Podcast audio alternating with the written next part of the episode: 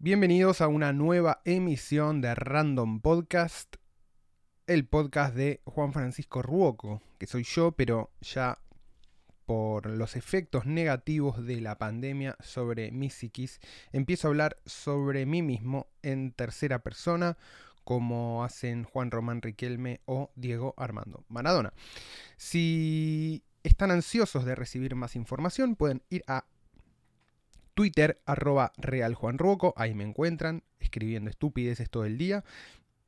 Y si no, pueden ir a Instagram, a Juan Ruoco, donde me van a ver subiendo fotos de mi vida perfecta y cartas de Magic. Y también pueden ir a Medium, donde medium.com barra Juan Ruoco, donde subo las cosas que escribo.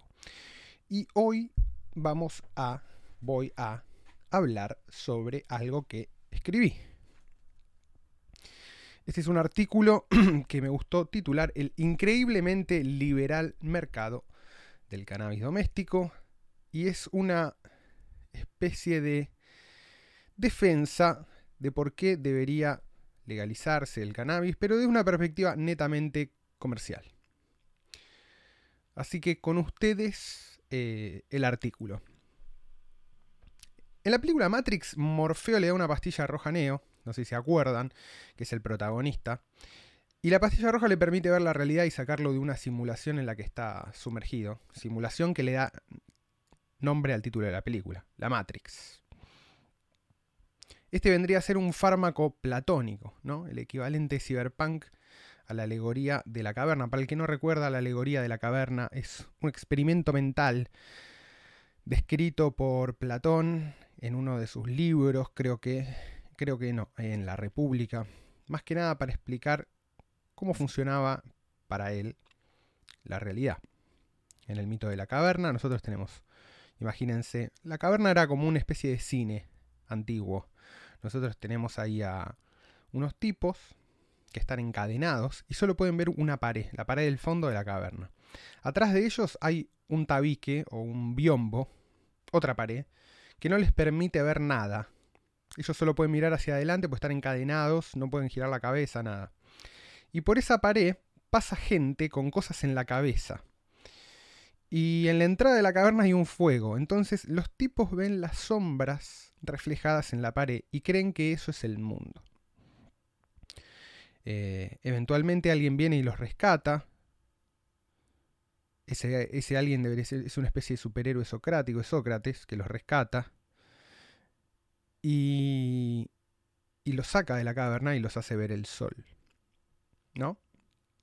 Entonces, resulta que pasa dos cosas. Una, descubren el mundo y dos, descubren a el sol que vendría a ser para Platón la idea de bien, que era la idea detrás de todas las ideas que permitía estructurar la realidad de alguna manera.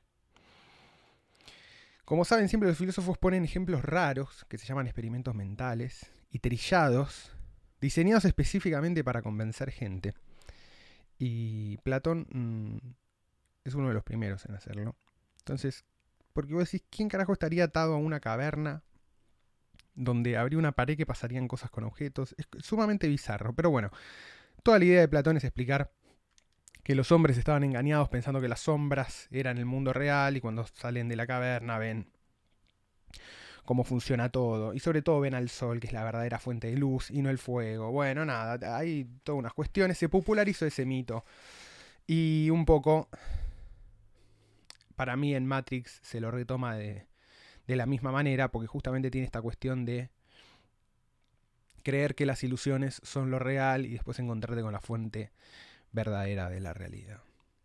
Pero nosotros somos más, digamos de alguna manera, somos más posmodernos y ya pocos de nosotros creen que hay algo así como la realidad absoluta o el conocimiento absoluto. Entonces podemos diluir un poco el argumento de Platón y lo que podemos decir es que tanto en Platón como en Matrix, Neo y los esclavos de la caverna creían X acerca del mundo y después de pasar por ese proceso pasaron a creer Y sobre el mundo. O sea que hubo un cambio ideológico o un cambio de estados mentales respecto a su creencia en el mundo. Este dispositivo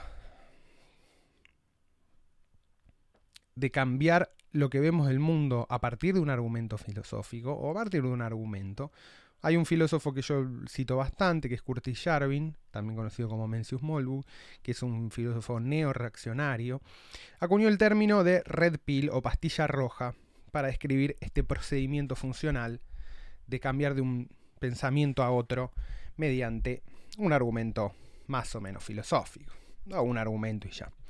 Por eso yo voy a robarle la idea y para hacerle un poquito de homenaje, voy a hablar de una Green Pill, la pastilla verde que nos tenemos que tomar para entender la verdadera naturaleza, o al menos el aspecto que a mí me resulta interesante sobre la marihuana y las sustancias psicoactivas en general. Más allá de que Argentina se debe un debate enorme sobre la libertad de los seres humanos adultos a modular o ecualizar nuestros estados mentales con sustancias. Hoy quiero hacer pie en otra parte de ese problema. Para mí la marihuana es un negocio y hay que tratarlo como tal.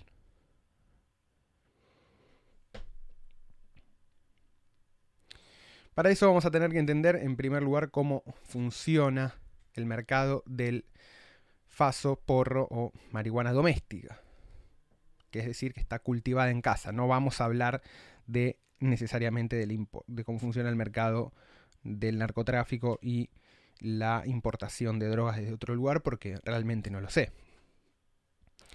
Pero bueno, para, a partir de, ahora vamos a tener que hacer una, una distinción fundamental y que tiene que ver con que la mayoría de los que siempre empezamos, o sea, la mayoría de los que empezamos a fumar a cierta edad, todos fumamos paraguayo, prensado, paragua, ¿no? esa especie de bloque nor eh, de porro, todo aplastado, em, y que trituramos hasta hacer un polvo y convertirlo justamente en un porro, ¿no?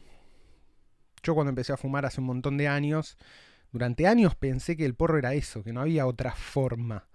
Por eso eh, creo que le debemos un montón a la revista THC cuando apareció, apareció y explicó que la marihuana era una planta y lo que fumábamos eran las flores de la planta.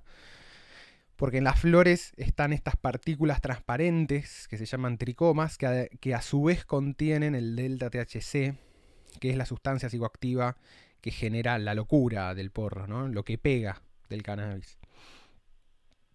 Este, que no es la única sustancia que hay en la planta, hay otra sustancia muy importante que es la que disparó todas las investigaciones médicas, que es el CBD, que no tiene el efecto del THC, no es psicoactiva, sino que inhibe la transmisión de señales nerviosas asociadas al dolor en general y por eso tiene ese potencial sedativo. Es la parte que te seda del porro y es la parte más interesante para los desarrollos médicos, ¿no? Entonces, a partir, digamos, de una revolución en la información generada por, para mí, estrictamente por la revista THC. No hay otra, no hay otra explicación. Yo lo viví ese proceso. Eh, todos pasamos a entender qué era la marihuana a partir de ellos y a cultivar marihuana a partir de ellos, salvo los que ya lo sabían de antes, que eran muy pocos. El, el momento donde se hace masivo el conocimiento sobre el porro es a partir de la aparición de esta revista, que es una revolución de la información, lo cual es súper interesante. También una, una revolución en la calidad del porro que se fumaba, ¿no? Mientras que el porro comprado, prensado, es una cagada, porque imagínense que es la planta entera que la agarran, la prensan, dejan que se seque y la transportan de Paraguay hasta Argentina. Generalmente, o sea, si estás en Misiones seguramente te va a llegar mejor, pero si estás en Buenos Aires o estás en el sur, olvídate. Eh, además de que nunca se sabe bien qué tiene eso, se pudre cuando hacen eso con la planta tiene insecticidas, puede estar hongueado, nada, un montón de cagadas que uno se fumaba cuando, cuando traía el prensado. Por eso muchos lo que hacíamos era agarramos el prensado y lo hervíamos para sacarle toda la porquería y después dejábamos que se seque de nuevo como para, para que sea un poquito mejor, para sacarle un poco de toda la porquería que tenía. Este, y bueno, y a partir de ese proceso de que, digamos, la gente que tenía una terraza o un lugar que no usaba en la casa o un placar para cultivar indoor. La diferencia entre indoor y outdoor es outdoor es, es afuera y cultivas con la luz del sol y indoor es con una lámpara fuerte, eh, generalmente una lámpara de sodio o ahora lámparas de LED. Este, y digo, y ahí se dio una especie de boom del cultivo, donde un montón de gente se puso a cultivar, donde empezó a aparecer un montón de porro, y también se dio un boom, eh, digamos, como capitalista, ¿no? Si bien empezó como una especie de, de, necesidad interna de los fumones de conseguir mejor porro y esquivar a los transas, si se quiere, también esto produjo que haya un montón de excedente de porro, digamos, ¿no? Cuando se plantaba mucho, por ahí vos te fumabas todo, te quedaba un poco y ese poco que hacías, y bueno, lo vendías. O sea, se lo vendías a un amigo, o a un vecino, o a un amigo de un amigo. Y así empezó a generarse un mercado informal alrededor de los excedentes del porro que, que sigue, digamos, de alguna manera el desarrollo ¿no? incipiente del capitalismo. Yo me acuerdo cuando cursé historia en la facultad, que nos contaban, bueno, como que cuando, cuando digamos, los campesinos empiezan a, a intercambiar o a vender sus excedentes en, el mercado, ahí empieza como de alguna manera a, aparecer cierta, digamos, la burguesía, ¿no? En este caso es exactamente igual. Una de las ventajas que tiene Buenos Aires para plantar porro es que el verano es muy verano, Es muy intenso, hace mucho calor y ese es un clima muy bueno para la planta. Entonces, desde primavera hasta otoño, en ese lapso, es un lapso donde se puede cultivar en exterior mucho porro y que rinda bien. Además, el porro es algo que se cultiva bastante sencillo. Este, si se hace puertas adentro, es un poco más complejo porque requiere de lámparas, extractores, luces. Sin embargo, son todas cosas que te pueden conseguir en una ferretería buenísima. Y para cultivar afuera solo necesitas tierra, agua, una maceta, las semillas, obvio, que quizás es lo más difícil de conseguir. Y, y nada, si, si, lo haces adentro, o sea de indoor, tenés que agregarle al costo de, de, producción de la planta el costo de la luz, que ahora es más alto que antes. Si vamos a 2009-2011, cuando todavía estaba subsidiado, todavía rendía y era barato. Y porque las plantas reciben más o menos Depende de la etapa, tienen la etapa vegetativa y la etapa de floración, pero reciben entre 18 y 12 horas de luz por, por día durante todo el tiempo que estén. Y generalmente el cultivo indoor, salvo en algunas variedades que se llaman autoflorecientes, que tienen dos meses de vida, generalmente tiene entre 4 y 5 meses de vida una planta, con luces muy potentes prendidas todo el día, ¿no? Entonces eso genera otro, digamos, otro costo, pero que así todo no es tan alto. Eh, decíamos, el cannabis doméstico se negocia en un mercado informal y el precio se determina por la puja entre oferta y demanda. Esto es así. Em, los vendedores de, de, sus excesos de producción generalmente siempre se consigue de boca a boca, de un amigo de un amigo, un amigo de un amigo de otro amigo, y así. Y y parte de comprar cannabis en el mercado informal o en el mercado ilegal tiene que ver con esa discusión por el precio. Te dicen, bueno, está a 400 el gramo, no, es un montón, yo quiero tanto. Eh, decirle que 300, no, bueno, 350, bueno, 350, dale, y así. Y generalmente los precios suelen mantenerse mucho tiempo, más allá de la inflación y todo. Se mantienen. Hasta que hay un momento que el vendedor empieza a subir el precio y ya no, encontrás eh, a otro precio. ¿Viste? Y tus amigos, todos los que conoces te empiezan a, pasar otro precio. Y ahí es medio que subió. Y igual vos te resistís un tiempo y por ahí no pasa nada y, y mantenés el precio un tiempo hasta que ya llega un momento que el nuevo precio se quedó y no se va más. Pero todo el tiempo está sujeto a, a eso oferta y demanda. De hecho, en, las estaciones, en la estación, sobre todo en otoño, es la cosecha, ¿no? Entonces, otoño es un momento súper abundante de cannabis. Otoño, invierno, ahí no hay ningún problema. Cuanto más nos vamos llegando al verano, es donde se empieza a acabar la cosecha. Y, y el verano es el peor momento, porque nadie llega a aguantar hasta el verano. y ahí es cuando menos porro hay, y también cuanto más caro es. Cerca de la cosecha, medio que los compradores ponen el precio, y cerca del verano o en plena sequía, los que ponen el precio son los vendedores. Los meses cruciales son enero, enero. Enero y febrero siempre es un mes donde hay muy poco porro. Además, coincide con que toda la gente está de vacaciones y se va a la costa y también los vendedores de, porro prensado también se van a la costa porque está la guita ahí. Entonces Buenos Aires entra en una especie de sequía absoluta de porro. Es muy gracioso, pasa todos los años, ¿no? Una vez que se consolidó la producción de marihuana hogareña, además surgieron un montón de pequeños comercios alrededor, ¿no? Sobre todo los grow shops. Mientras que hace 10 años para encontrar un grow shop te tenías que meter en el pasillo de un conventillo en Flores. Been there, done that. Ahora lo puedes encontrar, puedes encontrar un grow shop en la esquina de tu casa, como me pasa a mí, tengo uno acá a dos cuadras. A cuatro cuadras tengo un super vivero y el vivero vende los mismos productos que el grow shop, porque un grow shop en definitiva es un vivero para plantas de porro. Este, por ejemplo, el fertilizante, un fertilizante muy bueno para la etapa de floración de las plantas es el guano de murciélago, ¿no? Y antes era muy jodido de conseguir, y lo conseguías así como crudo, ¿viste? Como te venía en una bolsa de nylon un chabón que vendía guano. Ahora hay una empresa que se llama Vamp que vende guano y te lo vende con packaging, te viene con una tapita medidora, una divinura total, los chavales tienen cuenta de Instagram, o sea, y, ese lo conseguís, ni siquiera tenés que irte un grow shop, lo conseguís en los viveros. Entonces ya estamos en una etapa donde se hizo tan universal esto que, que los comercios normales ya te venden cosas fertilizantes para porro, ¿no? Este, o sea que no solo el, el, cannabis en sí es un mercado, sino que hay todo un mercado alrededor. Este, más que nada bueno, los Grow, es, clarísimo que están, están en esa. También todos los, otros locales que a veces no son Grows, pero casi, que venden todo para Fernalia, que, quiere, que es, que es, bueno, las sedas, los Pikachu, las pipas y un montón de cosas más para fumar. Y que muchas veces también, obviamente, son pantallas para vender porro.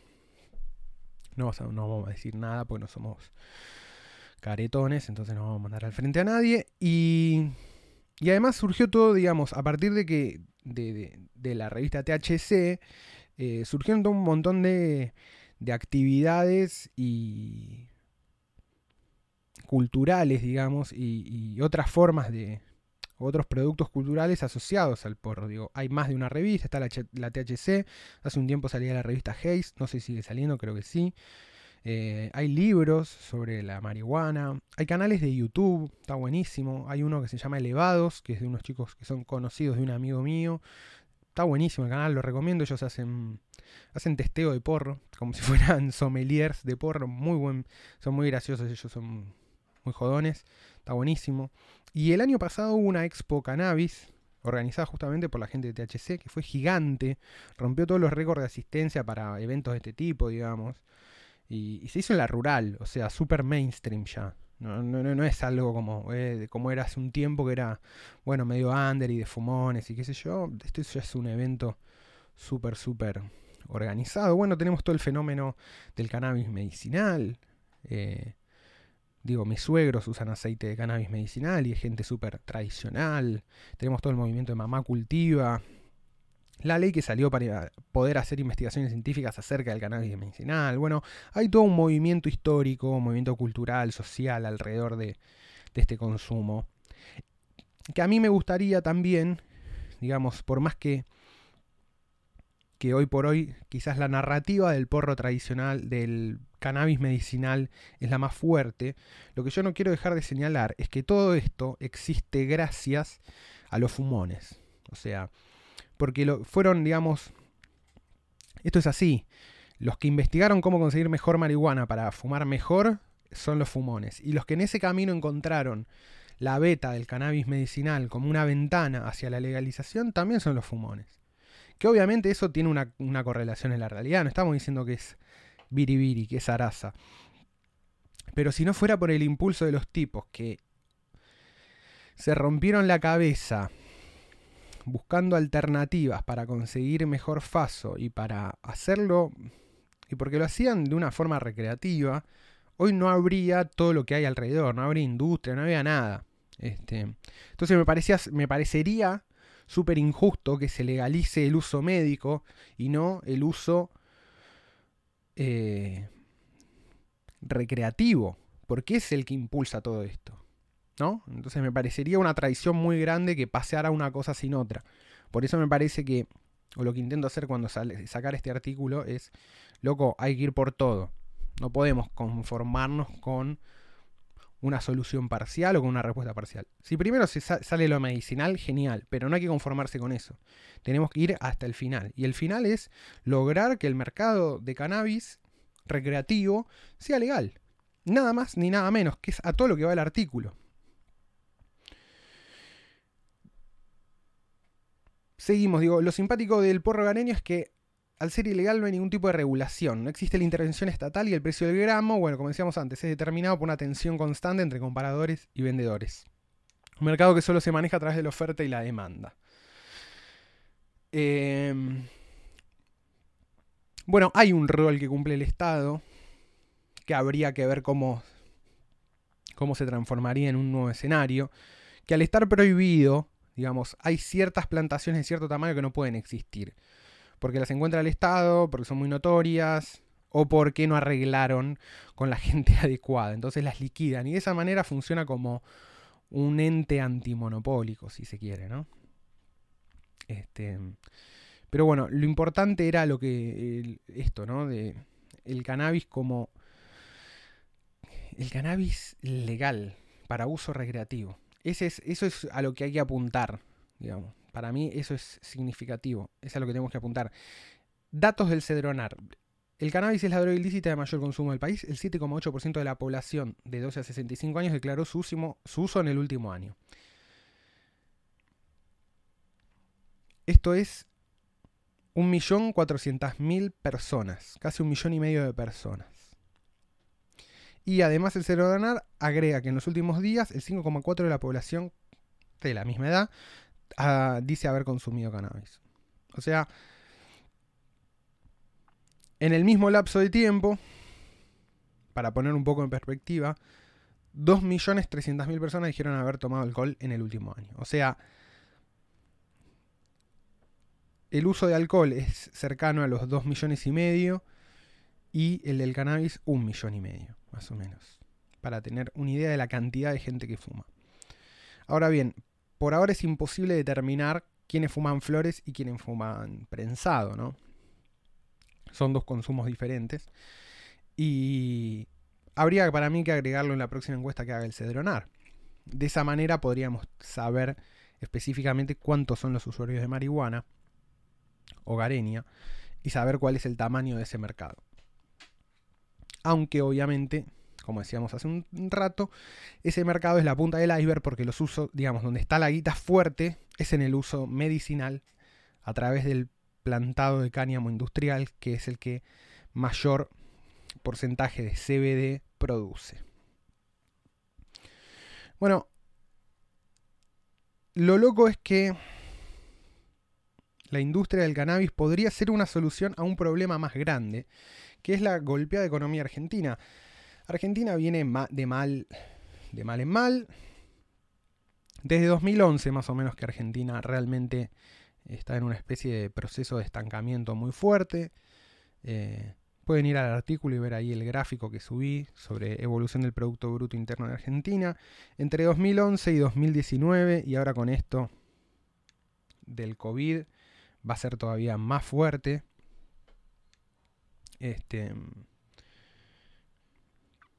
nada, se puede ver que la evolución del PBI argentina desde 2011 está sumamente estancada.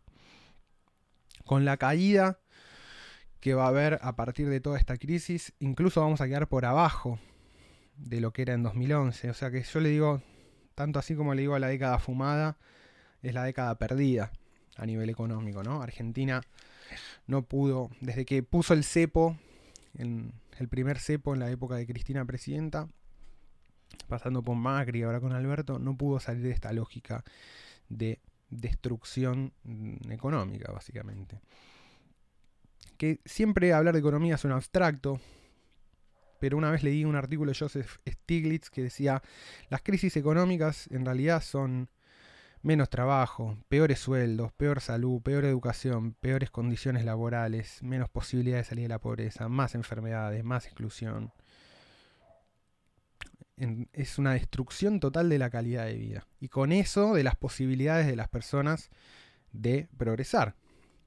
Entonces, una crisis económica, vos te, por ahí le caga la vida, 10 años de recesión le cagaron la vida a un pibe, ¿entendés? Que, que laburaba qué sé yo, de repositor o era... o estaba cursando su universidad, no pudo estudiar más y por ahí ese chabón, si seguía estudiando, descubría algo que revolucionaba la economía argentina, qué sé yo.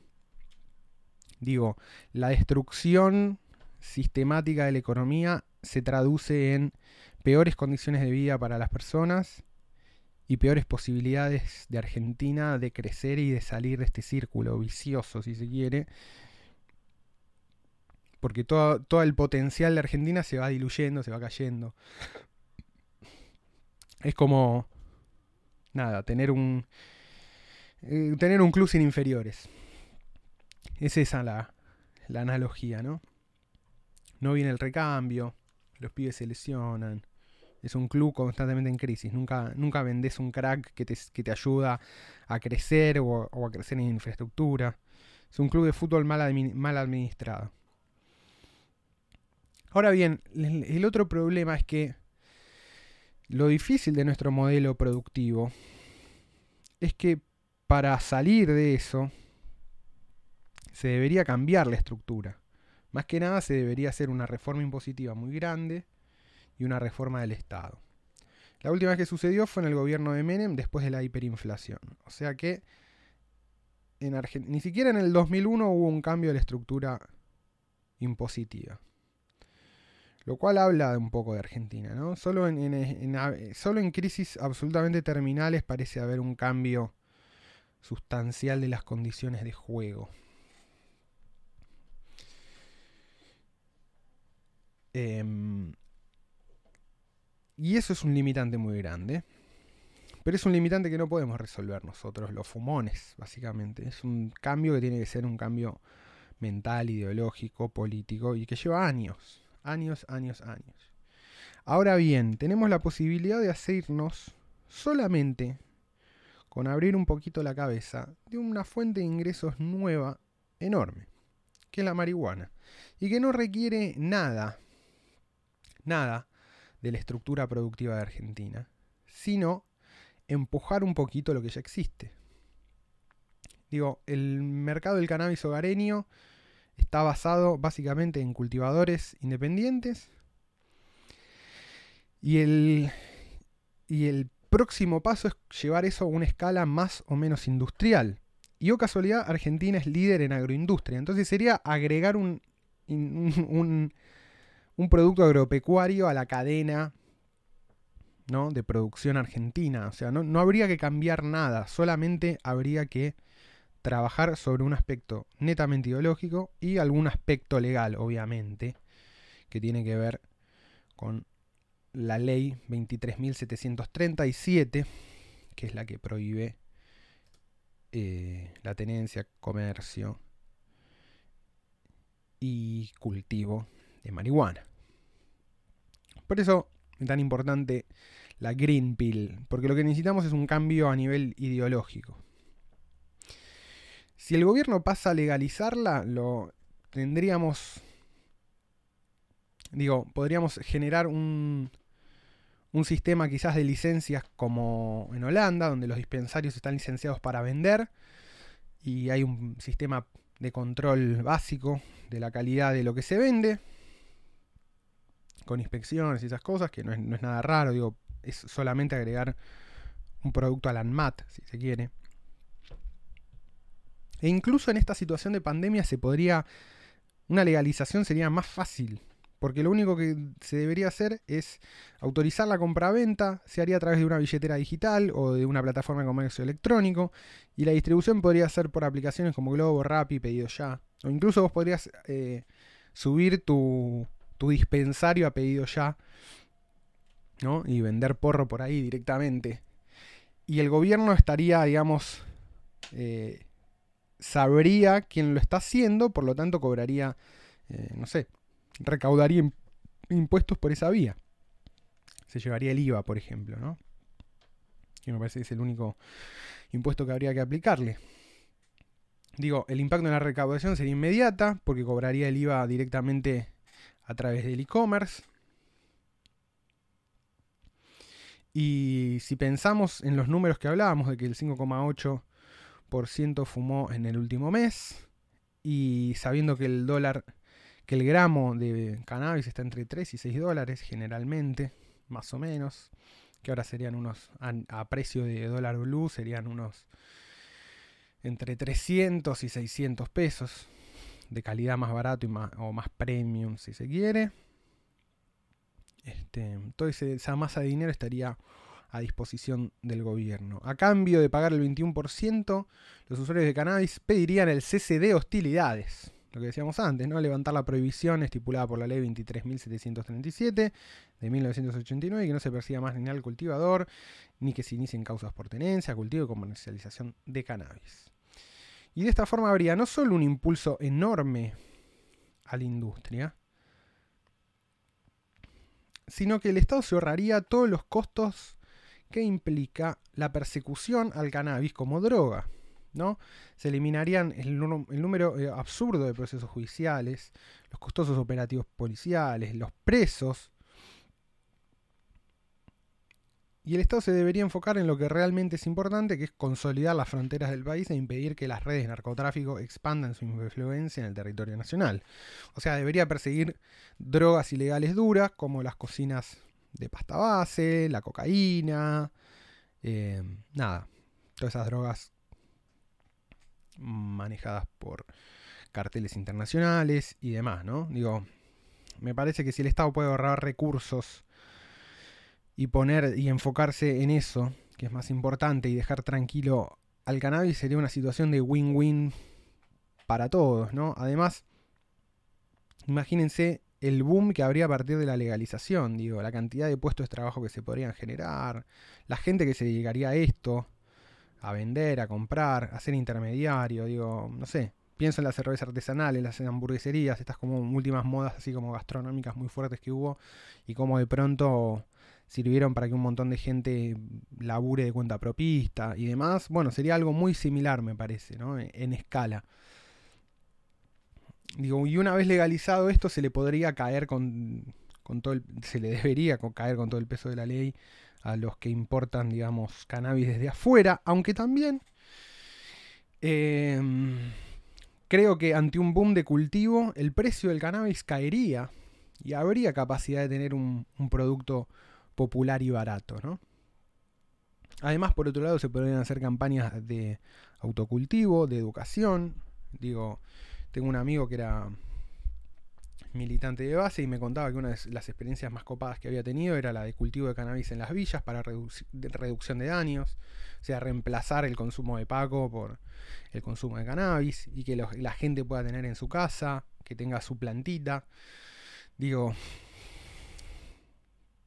sería sería darle auge a una economía muy fuerte y enfocada en la persona, me parece. Digo, eh, la economía verde, como le puse acá en el artículo. Bueno, el tema es que esta industria ya está funcionando a todo motor. Holanda, Estados Unidos y Canadá son ahí como la punta de lanza. Uruguay también legalizó, pero por su tamaño es mucho menor el impacto. Y hoy por hoy estamos de alguna manera en el mejor momento, por eso Argentina tiene que aprovechar porque al ser un producto nuevo, innovador, los precios están por las nubes y esto no se va a sostener en el tiempo, sino que como todos los productos va a tender a ser un commodity. Entonces hay que aprovechar este momento donde el precio es premium y el producto es premium. Eh, y para magnificar eso vamos a ver un poquito lo que pasó en Canadá, Holanda y Estados Unidos. En Canadá, por ejemplo, en 2018 se legalizó todo, el ciclo productivo. Hubo el total del mercado alcanzó los 5 mil millones de dólares y dos de las compañías más grandes, Canopy Growth y Aurora, son canadienses. Cotizan allá, fueron, tuvieron, ¿cómo se llaman esto? Ronda de inversores, juntaron un fangote de guita a las dos empresas, cerca de, creo, de 10 mil millones de dólares, una cosa así. Una locura. Y Canadá eh, está a la vanguardia. A la vanguardia totalmente. En Holanda, en el 2018 la marihuana representó un punto entero del PBI. Esto es 4.800 millones de euros. Imagínense, es el total de la última cuota que iba a pagar el FMI Argentina, solo en porro, todos los años. Un punto en una economía ultra desarrollada e integrada al comercio mundial. Una locura, una locura. Y para tener idea más o menos de, lo que está pasando en Estados Unidos, vamos a ir con un dato que nos dio un inversor de allá. Lo voy a leer, pues está buenísimo. Que se dedica a la producción de cannabis medicinal en el estado de Colorado. Dice, en un acre, que son 0,4 hectáreas, de tierra se pueden cultivar en promedio 2.000 plantas. Se estima que cada planta produce una libra, que es algo así como medio, medio kilo de biomasa. En julio de 2019 la biomasa tenía un valor de 2,90 dólares por punto de porcentaje de aceite. El porcentaje de aceite se estimó en un 10% en esa plantación, lo que resulta en 29 dólares por planta o 58 mil dólares por acre, 130 mil dólares por hectárea. Tremendo. Y se estipula que la inversión inicial por acre es de 15 mil dólares. Entonces vos pones 15 mil dólares y te lleva 58 mil en seis meses. Lo que tarda la cosecha, digamos, y la venta. En el pico máximo de la cosecha global de Estados Unidos, cuanto más cannabis había, ese precio, digamos, bajó de 2,90 dólares por punto de aceite, bajó a 1,75 dólares. Pero pareciera ser que el impacto negativo en las inversiones, producto de la pandemia, hace suponer a los especialistas que este año la superficie cultivada será menor, por lo cual el precio del punto de aceite será superior.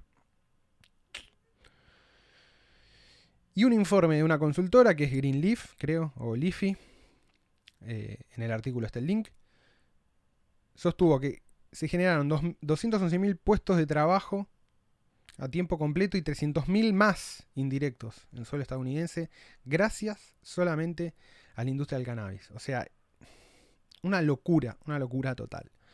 Eh, y de hecho, si quieren ver como la parte más, como la parte más de la espuma el humo.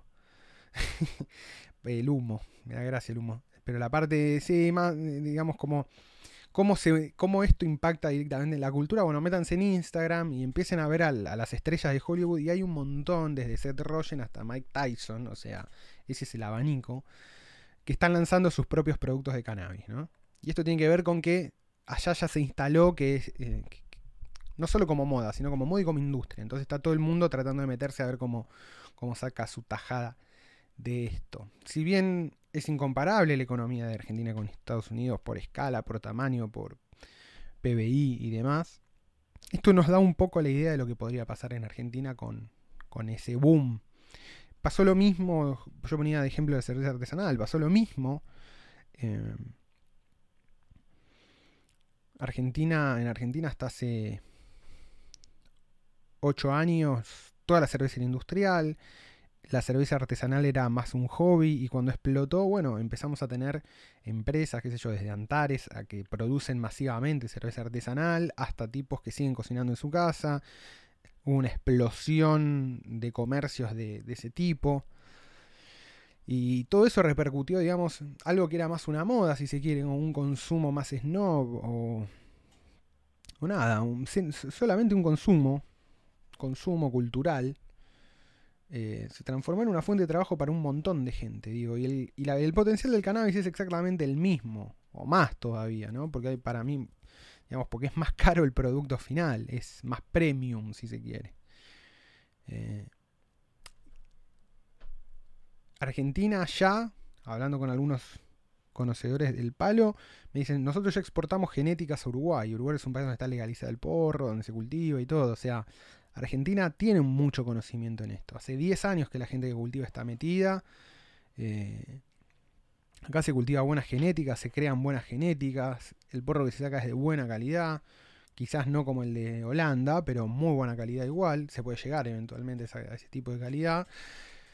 Y además, Argentina podría ser, digamos, como innovador en toda la región. Uruguay tiene un enfoque mucho más social y más, pensado en, la reducción de daños, porque Uruguay, sobre todo en Montevideo, tiene unos problemas muy serios con los consumos de cocaína, muy serios. Eh, entonces, como estrategia de reducción de daños, la marihuana sirve muy bien. Pero Argentina tiene capacidad de desarrollar esto y generar un negocio regional, si se quiere. Porque si un país grande como Argentina se mete Em, quizás puede seguirle un país como Chile, que Chile también está muy avanzado en todos estos temas, y ahí ya generar una especie de ola regional y sumar otros países. Y, Argentina podría convertirse en un exportador, en un exportador de know-how. Bueno, nada. Creo que el momento es ideal y lo único que nos separa es una tara ideológica, ¿no? Una tara ideológica que, que espero que, este, este breve podcast aporte su granito de arena a, a que eso se termine de alguna manera, ¿no? Y a ver que, qué sé yo, que hay un potencial económico muy grande, muy grande en algo tan estúpido como dejar que la gente fume una planta, digo, ¿no? Más allá de, de no quiero relativizar eh, hay consumos problemáticos. El informe del Cedronar está basado justamente en consumos problemáticos que tienen que ver con dependencia y abuso de la sustancia. Por más que es una sustancia bastante inocua, puede generar dependencia psicológica, puede, digo nada, no es algo para tomárselo a la chacota desde el punto de vista de la salud. Tiene sus riesgos como también lo tienen el alcohol y el tabaco. hoy por hoy todas las muertes asociadas a sustancias en Argentina son causa del alcohol y del tabaco. O sea, la, salud pública el problema lo tiene ahí y sin embargo son sustancias legales. Y si bien el cannabis es una, ah, una, sustancia que también puede derivar en consumos peligrosos, es un porcentaje bastante menor. Y yo creo que debería estar absolutamente legalizada, justamente porque tiene la capacidad de generar una economía de escala zarpada y el daño a la salud es bastante poco en comparación con otras sustancias y con otras sustancias de curso legal. Por eso creo que el, resumen de este podcast o de este mensaje, de este artículo, es justamente tomarnos, tómense la green pill, ¿no? Pensemos en el cannabis ya no como algo divertido y jodón y qué sé yo, sino como una industria que puede ayudarnos a salir de una crisis económica constante que tenemos en Argentina hace 10 años, o va para 10 años, que coincide justamente, casualmente, más o menos con el auge del el cannabis mm, autocultivado o doméstico. ¿no? Como dos tendencias que van en paralelo. ¿no? Ojalá que una pueda ayudar a salir de la otra. Ese es, todo, el, todo el argumento. Bueno, esto fue Random Podcast, un programa distinto a lo que venía haciendo. En el próximo seguramente vuelva a hablar de ecofascismo y terminar con la segunda parte de lo que había empezado con el Una Bomber, pero pero no quería dejar de hablar y hacer este programa hoy. Les mando un saludo enorme y nos escuchamos, nos vemos en la próxima emisión.